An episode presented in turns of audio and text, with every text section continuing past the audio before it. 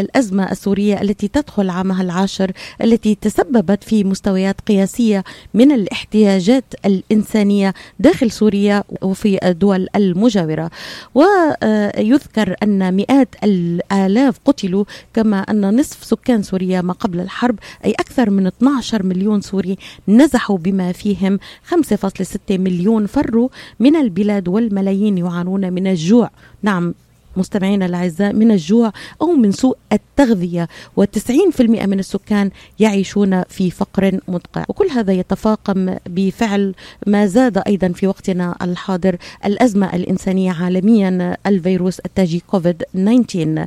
بحسب الأمم المتحدة يحتاج أكثر من 11 مليون سوري حاليا إلى مساعدة طارئة ليتمكنوا من البقاء على قيد الحياة. يعتمد الكثيرون منهم على الأمم المتحدة وشركائها في المجال الإنساني.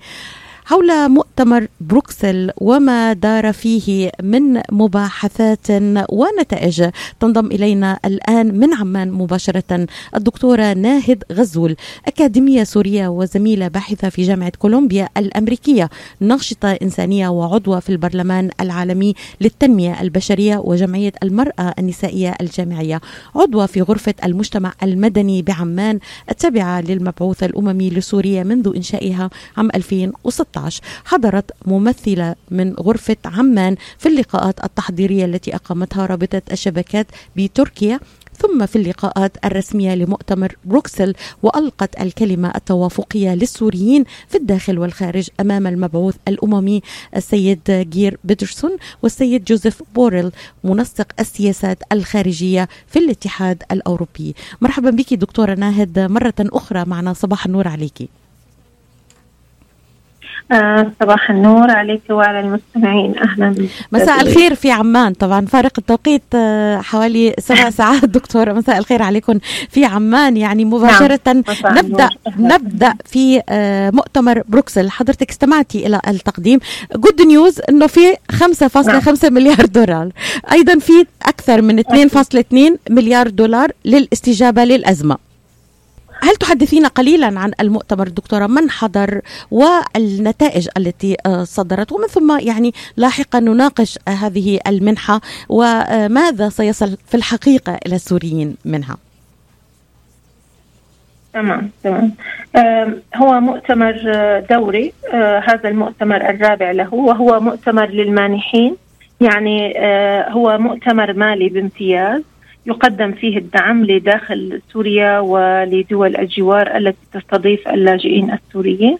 طبعا أجواء المؤتمر هذه السنة كانت مختلفة عما قبلها، فكان هناك لقاء تحضيري أجرته شبكة الرابطات بتركيا، الرابطات السورية بتركيا اللي هي الSNL، وبموجبه يعني كان في محاور تم طرحها من قبل الاتحاد الأوروبي تتعلق سبل العيش، حماية المرأة والطفل، التعليم، العدالة، الصحة. يعني كان هناك 6 محاور وخرجت أوراق عمل مشتركة تحدد الأولويات بالنسبة للاجئين وبالنسبة للنازحين وبالنسبة للسوريين في الداخل. خلينا نبدأ بالأطراف التي كانت حاضرة.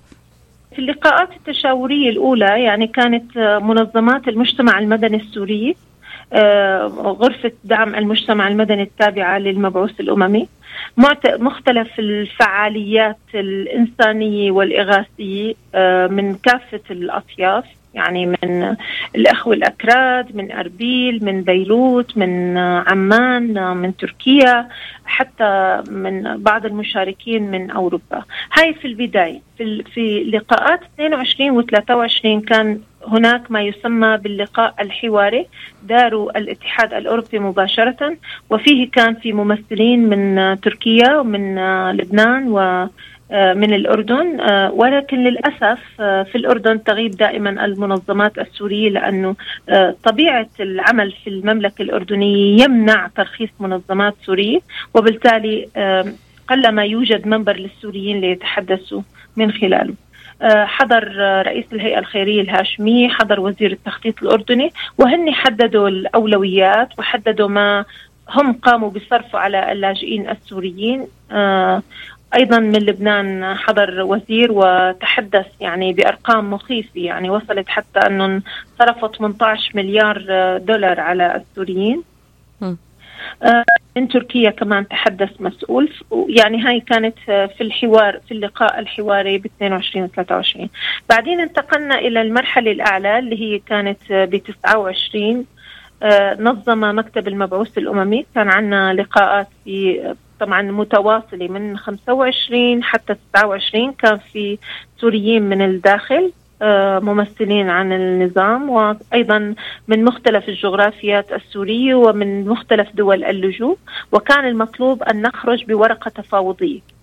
والحقيقة الورقة التفاوضية كانت دائما تشكل يعني عثرة في المفاوضات الفيزيائية اللي كانت تتم في بروكسل، يعني كانت يعني دائما يريد أحد الأطراف أن يقحم السياسة في الشؤون الإغاثية أو الإنسانية، أو طريقة تحديد الأولويات، أو طريقة تفنيد تراجع الوضع الاقتصادي في الداخل السوري. يعني الهدف من المؤتمر كان ليس حل إيجاد حل سياسي، يعني يغيب هذا الموضوع عن بعض مستمعينا. نعم. وللتأكيد أن أن المؤتمر لم تكن غايته سياسية أبدا، ولكن إنسانية بحتة، ومع مع التركيز أنه الحل نعم. السياسي هو وحده القادر على إنهاء المعاناة في سوريا، هذا يعني متفقين عليه جميعا. لكن هذا المؤتمر كان غايته طبعا. فقط إنسانية بحتة لمساعدة السوريين في هذا الوضع الصعب جدا الذي يمرون به. من حضر من الداخل السوري دكتورة ناهد؟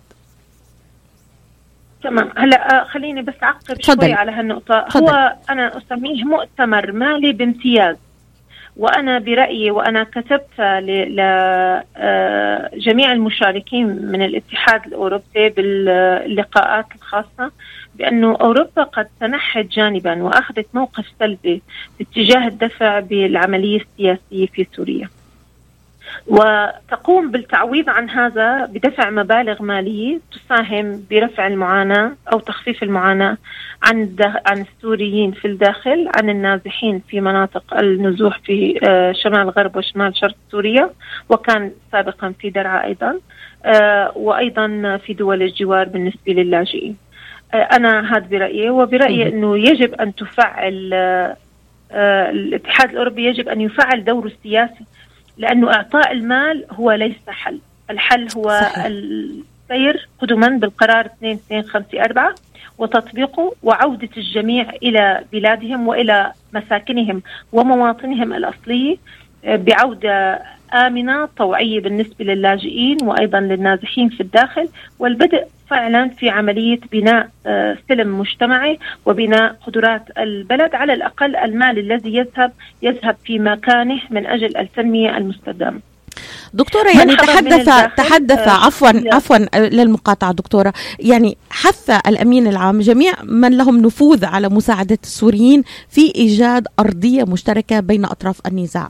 من هم الآن من لهم نفوذ حقيقة في إيجاد حل؟ يعني الآن الكل موجود على أرض سوريا، من هم برأيك اللاعبين الحقيقيين صاحبي النفوذ في حل، في إيجاد ربما حل سياسي في سوريا؟ رقم 1 روسيا، لأنها هي يعني من الأطراف المعطلة نتيجة اختلاف الحل السياسي ربما مع مصالحها الاقتصادية حاليا، ورغبتها في مشاريع يعني أخذ حصة الأسد في مشاريع الاستثمار. يعني الآن روسيا تستثمر، هي الوحيدة التي تستثمر في حقول الغاز والنفط. طيب أين تذهب العائدات؟ أين يذهب الريع؟ روسيا انسحبت منذ 6 أشهر من اتفاقية تحييد المنشآت الإنسانية الحيوية في سوريا، يعني بالمعنى هي تريد أن تضرب هذه المنشآت الحيوية مثل المنشآت الطبية، المدارس، المرافق الصحية وخلافه. طيب الآن أنت المجتمع الدولي عم بيقوم بتمويل هذه المنشآت، وهي تخرج من اتفاقية تحييدها حتى تقوم بضربة ولا تكون تحت مساءلة دولية. معناته أنت هذا المال الذي تدفعيه وتجنيه بالصعب جدا يعني يصرف ويتلف خلال ثواني. كمان نفس الشيء مثلا بنلاحظ أنه بالمعرة طلبوا هيومانيتيريان كوريدور في آخر عام 2019، روسيا أعطتهم لهيومانيتيريان كوريدور والنظام السوري وكل الأطراف يعني، وبمراقبة الأوتشا اللي هي الزراعة الأمم المتحدة. وتخيلي أن وقت بدأت الناس للخروج في الهيومانيتيريان كوريدور كان في قصف عليهم. ما نريد أن نقول الآن الأطراف الفاعلة فعليا والمتنفذة الروس رقم 1 يمكن أن يضغطوا باتجاه الحل السياسي وتفعيل العملية السياسية وعدم الجنوح إلى استعمال الفيتو للطرف المعطل على هذه العملية السياسية، لأنهم هن والصين اللي عم بيستعملوا. ثانيا أمريكا لا يكفي إطلاق قانون قيصر فقط لحتى يحل هذه المشكلة، لا، ولكن قد يتسبب قانون قيصر بطريقة أو بأخرى بزيادة معاناة السوريين في الداخل اللي هن أصلا عم بيعانوا بما يكفي. الآن في نقطة هامة جدا بمؤتمر بروكسل إلى الآن لم تؤخذ بعين الاعتبار ولا نعرف إذا كانت ستؤخذ، وهي فتح الكروس بوردرز، يعني فتح مجال العمل يعني عبر الدول بالنسبة للمنظمات السورية أو الدولية الفاعلة بالذات بالشمال غرب وشمال شرق سوريا وأيضا في الجنوب من الرمسة، وإلا يعني معبر اليعروبية، معبر باب الهوى ومعبر الرمسة، وإلا فعلا الداخل السوري سيعاني من مجاعة حقيقية إلى الآن لم يتم تفعيل هذا الدور. لن يعاني دكتور، يعني خليني صحح من فضلك، فعلا يعاني ليس سيعاني، يعني ما وصلنا الآن من نداءات هناك مجاعة، الشعب السوري جوعان دكتورة، الشعب السوري جوعان، يعني مع الأسف والله جوعان، يعني مأساة حقيقية. يعني عندما الطبقة يعني اللي بقيت شوي غنية في سوريا عم تصرخ وبتقلك we cannot afford it anymore. ما في مجال إنه المواطن يعيش في ظل الغلاء الفاحش. عندما يصل الدولار إلى 3000 ليرة يعني ماذا تتوقعين؟ يعني كيف يعيش مواطن دخله أقل من 55 ليرة 55 دولار وفي منهم 30 دولار كيف يعيش؟ يعني كيف؟ أكيد يعني إذا الدبلوماسي راتبه بيكون 50 دولار حتى 70 دولار فأكيد غالبية الشرائح راتبة أقل من هيك بكثير. كيف يعيش؟ هو يعيش على رحمة الله. يعني حاليا بالظروف الحالية أنا يعني حتى من أحد الأغنياء كان يقول لي يعني هاي موضوع الآيس كريم أو البوزة أننا نشتريها لأولادنا هاي خلص يعني شيء انتسخ، ما هو عاد موجود أبدا بالقاموس. نحن وحتى وحين نتقاضى من أتعابنا أعلى الرواتب بالكاد نستطيع أن نؤمن قوت يومنا، وإذا استطعنا أن نخبئ شيء لغدا لأنه على ما يبدو القادمات الأيام حالكات أكثر. يعني ربما العجز الاقتصادي اللي صار بلبنان بسبب الحجز على رؤوس الأموال في البنوك، وأكثر من 126 ربما مليار دولار كان قد تم تهريبهم من قبل رجال أعمال سوريين أو يعني وضعهم في بنوك لبنانية وتم الحجر عليهم. هاي كانت يعني أول كارثة التي قسمت هذا الاقتصاد، بالإضافة لتداعيات الحرب، بالإضافة لجزء من العقوبات الأوروبية، بالإضافة إلى الفساد المستشري وغياب لجنة حماية المستهلك. يعني قبل ما يدخل قانون قيصر حيز التنفيذ الدواء توقف بيعه في سوريا. طب ليش لا يتوقف بيع الدواء؟ يعني بالأصل من 2019 في آخر العام كنا عارفانين جميعا يعني كمواطنين عاديين أنه قانون قيصر سيدخل حيز التنفيذ في الشهر السادس. طيب وين الدولة كدولة بأن هي تأمن المواد الأولية؟ وين لجنة حماية المستهلك اللي توقف غلاء الأسعار؟ وسوريا بلد زراعي منتج، يعني ليش الناس لتجوع والزراعة موجودة؟ ليش ليتم حرق المحاصيل؟ ليش ليتم الاستيلاء بريف حلب على أراضي المزارعين؟ بعد ما دخل جيش سوري دخلوا وضعوا إيداً على الأراضي الزراعية وقالوا لهم إنه هاي المحاصيل إلنا وحين تستطيع الحكومة ستعوضكم بثمنها. طب هدول عم بيزرعوا ما في عندهم مورد رزق ولا حياة ولا أكل غير هون. النازحين في إدلب 2.2 مليون لاجئ أو نازح في الخيام. الخيام مكتظة ب 28 نفر و 22 نفر ممزقة ولا يوجد حتى جهة دولية تغيرها. يتم توزيع 50,000 ربطة خبز على 2.2 مليون شخص موجودين في الخيام. بيقولوا لك ما في طحين. بنفس الوقت يوميا بيطلع 65,000 ربطة خبز من سوريا إلى لبنان لتطعم علف للدواب. الكهرباء تصدر إلى لبنان بأكملها لإشعال الإنارة في بيروت وفي لبنان. بنفس الوقت يغرق الشعب السوري في الظلمة لصالح تجار الحروب وتجار الأمبيرات. طب ليش؟ أنا في عندي موارد. يعني السؤال حضرتك أنا استمعت إلى هذا الموضوع من حضرتك وأيضا من ضيوفنا في برنامج سابق حول الأزمة السورية. يعني هل هناك مصالح سياسية متبادلة حتى يعني خلينا نقول يقوم النظام في سوريا بتصدير الكهرباء طبعا إلى لبنان مع التغاضي عن الحاجة الكبيرة للشعب السوري في هذا الموضوع؟ هل هناك يعني أمور سياسية أو حسابات سياسية تدخل في الموضوع؟ نعم يعني هي عبارة عن شراء ولاءات سياسية وتحييد ربما لصالح مثلا دخول قوات حزب الله إلى سوريا، لصالح السياسيين اللبنانيين اللي دائما بيترحوا جانبا عن سياسة إبداء الرأي وغيره من ولكن للأمانة دكتورة يعني أيضا لبنان يعاني من انقطاعات كثيرة في الكهرباء، يعني عندهم أزمة كبيرة يعني في الكهرباء، أزمة اقتصادية خانقة يعيشها اللبنانيون. أيضا هم ليسوا بمنأى عن معاناة السوريين طبعا، يعني مع الفارق معاناة حرب 10 سنوات عاشها اللبنانيون سابقا، يعني معاناة أيضا كبيرة يعيشها اللبنانيون. لا نرى مثلا أن الكهرباء متوافرة بالنسبة لهم بزخم أو موجودة دائما، على ما بسمع يعني من زملاء صحفيين أنه دائما الكهرباء مقطوعة يعني دائما في لبنان وعندهم مشاكل. بالعودة دكتورة إلى المؤتمر، من حضر من الداخل السوري، وإذا بتلخصي لنا أهم النتائج التي صدرت عن المؤتمر؟ تمام. هلا بالنسبه للداخل السوري حضرت بعض الشخصيات، يعني بغض النظر عن ذكر الاسماء، بعض الشخصيات اللي تم تصنيفها على ان من المجتمع المدني. قام مكتب المبعوث الامم السيد جير بيدرسون باختيارهم، وهن حسب ما فهمت انهم يعني ناس تشارك بشكل دائم في بروكسل، يعني بعضهم الطبيب وبعضهم الاقتصادي وبعضهم الحقوقي. كان في يعني منظمتين أو طبيعتين يعني كانوا بيمثلوا منظمات مجتمع محلي، وكانوا عم بيحددوا الاحتياجات يعني بدرجة أو بأخرى. موضع الخلاف كان تحديد الأزمة الاقتصادية، فهن كانوا ينسبوها إلى العقوبات، بينما نحن كنا نرى بأن العقوبات ليست سارية المفعول إلى الآن.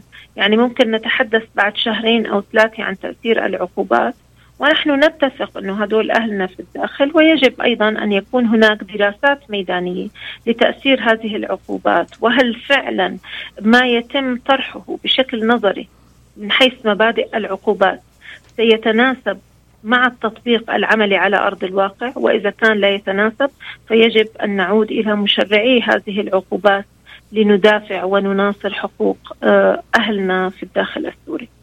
بالنسبة للورقة التفاوضية أو التوافقية اللي خرج فيها السوريين يعني وقدمت وقرئت، قرأت أنا في الجلسة الأولى، وزملائنا 3 قدموها وقرأوها بشكل متلفز فيديو يعني، وقدمت في اجتماع 30 الشهر.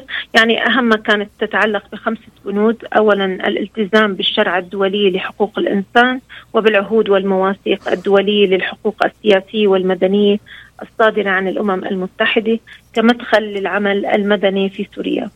ثانيا نحن كنا نرى أن الحل السياسي العادل والشامل القائم على القرار 2254 الصادر عن مجلس الأمن هو المدخل الرئيسي لضمان مستقبل سوريا، ومستقبل عادل وشامل يشمل جميع المواطنين السوريين ضمن وحدة أراضيها، ويضمن خروج القوات المحتلة والأجنبية من كافة الأراضي السورية بما فيها الجولان المحتل. 3 كنا نطالب بإطلاق سراح كافة المعتقلين والمعتقلات والمخطوفين والمخطوفات، والكشف عن مصير المغيبين والمغيبات قسرا لدى كافة الأطراف. 4 لضمان مستقبل عادل وزاهر لسوريا، نحن بحاجة لعودة آمنة وطوعية وبكرامة لكافة اللاجئين واللاجئات والنازحين والنازحات إلى مسكنهم الأصلي، ونحن شددنا على المسكن الأصلي مثلا لأنه بعض الأماكن الآن يعني بالغوطة مثلا أو بدارية أو بالوعد ممنوع لنزح أن يرجع له، فالعودة إلى المسكن الأصلي شيء أساسي مع ضمان حقوقهم وحقوقهن في ظل بيئة آمنة ومحايدة. 5 وأخيرا نحن نعي عمق الأزمة الاقتصادية التي يتعرض لها السوريون والسوريات في الداخل والخارج، وعليه فنحن نعمل على تلافي الآثار الإنسانية لهذه الأزمة، ونعمل على ضمان إيصال الاحتياجات بكل السبل المتوفرة والممكنة والمباشرة، ونحن نطالب بتحييد كافة المدنيين من كافة العقوبات والإجراءات التقييدية، ونطالب بتفعيل كافة الاستثناءات الإنسانية لضمان أكبر وصول ممكن للسوريين أينما وجدوا وشفافية هذا الوصول. دكتورة ناهد، يداهمنا الوقت، يعني أنا أريد أن أركز معك على نقطتين هامتين. هل تبنى مؤتمر بروكسل كل هذه التوصيات؟ نعم، لأنه ولأول مرة كان يطلب مننا أن نناقش محور العدالة، يعني وعلى غير العادة لأنه هذا مؤتمر مالي، ولكن طبعا إذا لم تتحقق مفهوم العدالة والعدالة الانتقالية ومفهومها بالنسبة للسوريين، يجب على الأوروبيين يعني هم يريدوا أن يعرفوا إلى أين هم ذاهبون، وهل فعلا هذا المال سيكون في طريق تنمية مستدامة أم أنه فقط دعم مستمر دون أي استدامة. ثانيا، تحييد المدنيين من كافة العقوبات.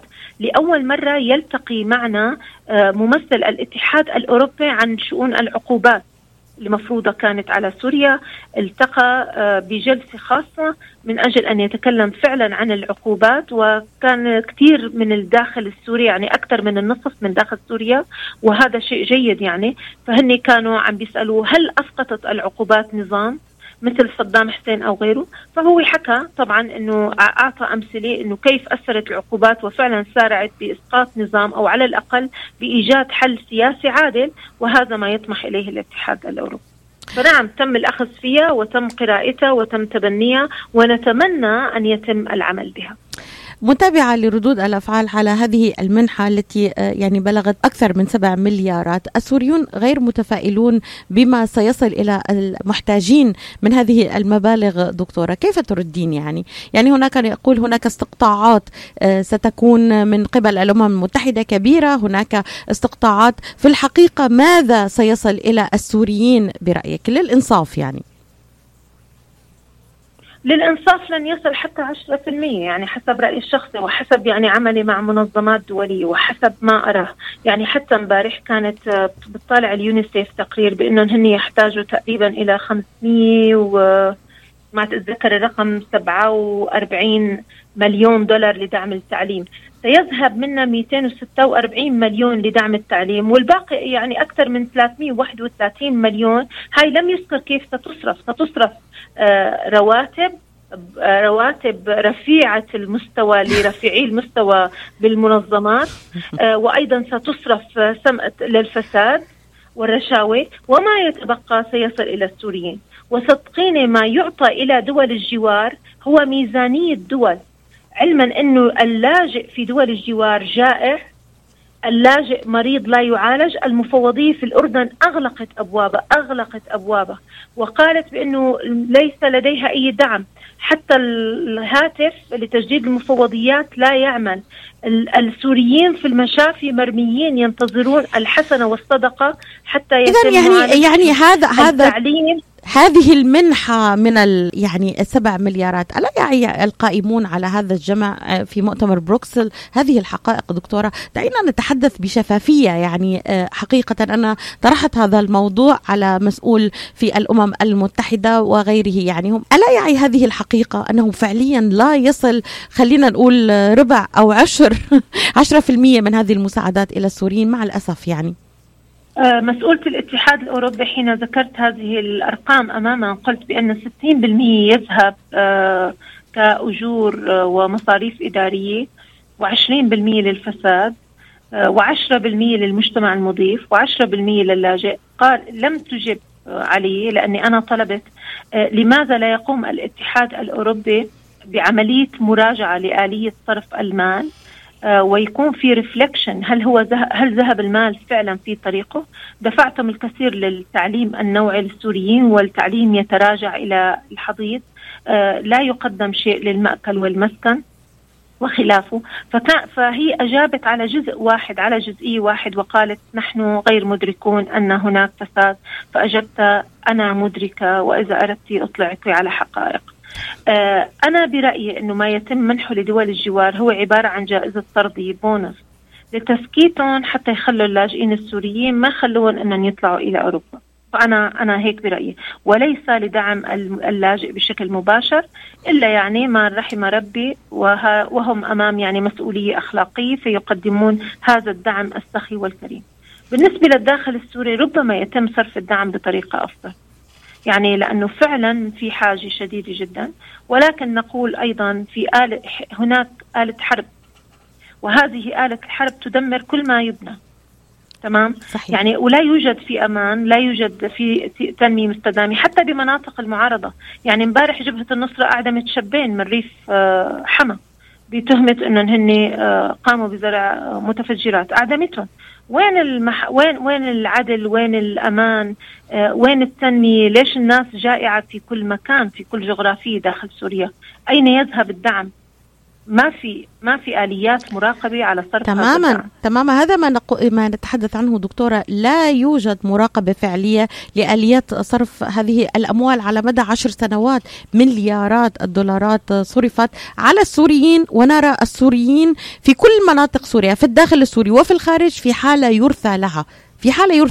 أين تذهب هذه المليارات؟ سؤال يبقى برسم الإجابة على من يجمع هذه الأموال أصلا. يعني هل هو فقط يعني نعم. خلينا نعم. نقول لدرء الرماد في العيون أن هناك شعب تاريخيا نعم. وحضاريا لم تنتهك حقوقه على مدى التاريخ، يعني لم تحصل مأساة مثل المأساة بالنسبة التي نراها اليوم للشعب السوري. صدقيني دكتورة، تاريخيا هذه المأساة القرن يعني حقيقة.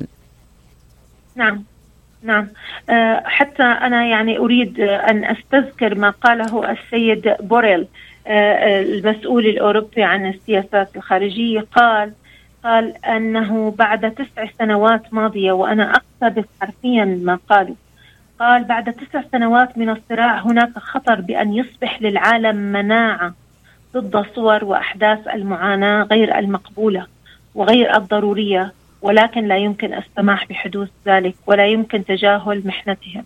وأضاف من الواجب الأخلاقي مواصلة دعم الشعب السوري، وأكد أنه يجب ألا تمر الجرائم الجماعية التي ارتكبت في سوريا دون عقاب، ولا يمكن لأوروبا أن تدير ظهرها للشعب السوري. الآن يعني هون بيستوقفنا، طب أنتوا أوروبا كنتوا أكبر المقدمين للمساعدات الإنسانية، ولكن بنفس الوقت حين تذهب هذه المساعدات الإنسانية في طرق غير الطرق المخصصة لها، ولا يوجد أي رقيب ولا حسيب أن يراجع وراء الدول، وأن يكون هناك لجان مراقبة صارمة يعني من ممثلين من الدولة، من السوريين، من يشهد لهم بالكفاءة والنزاهة. وأيضا من الاتحاد الأوروبي.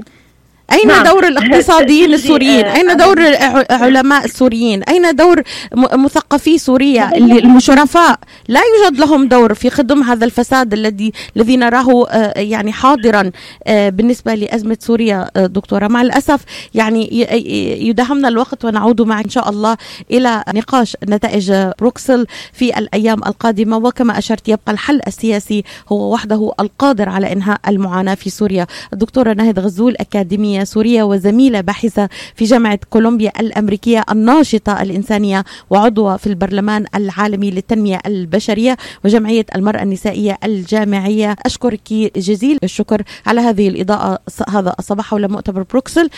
نعود معك إلى المزيد حول هذا الموضوع إن شاء الله في الأيام القادمة. شكرا لك، كنت معنا مباشرة من عمان. شكرا.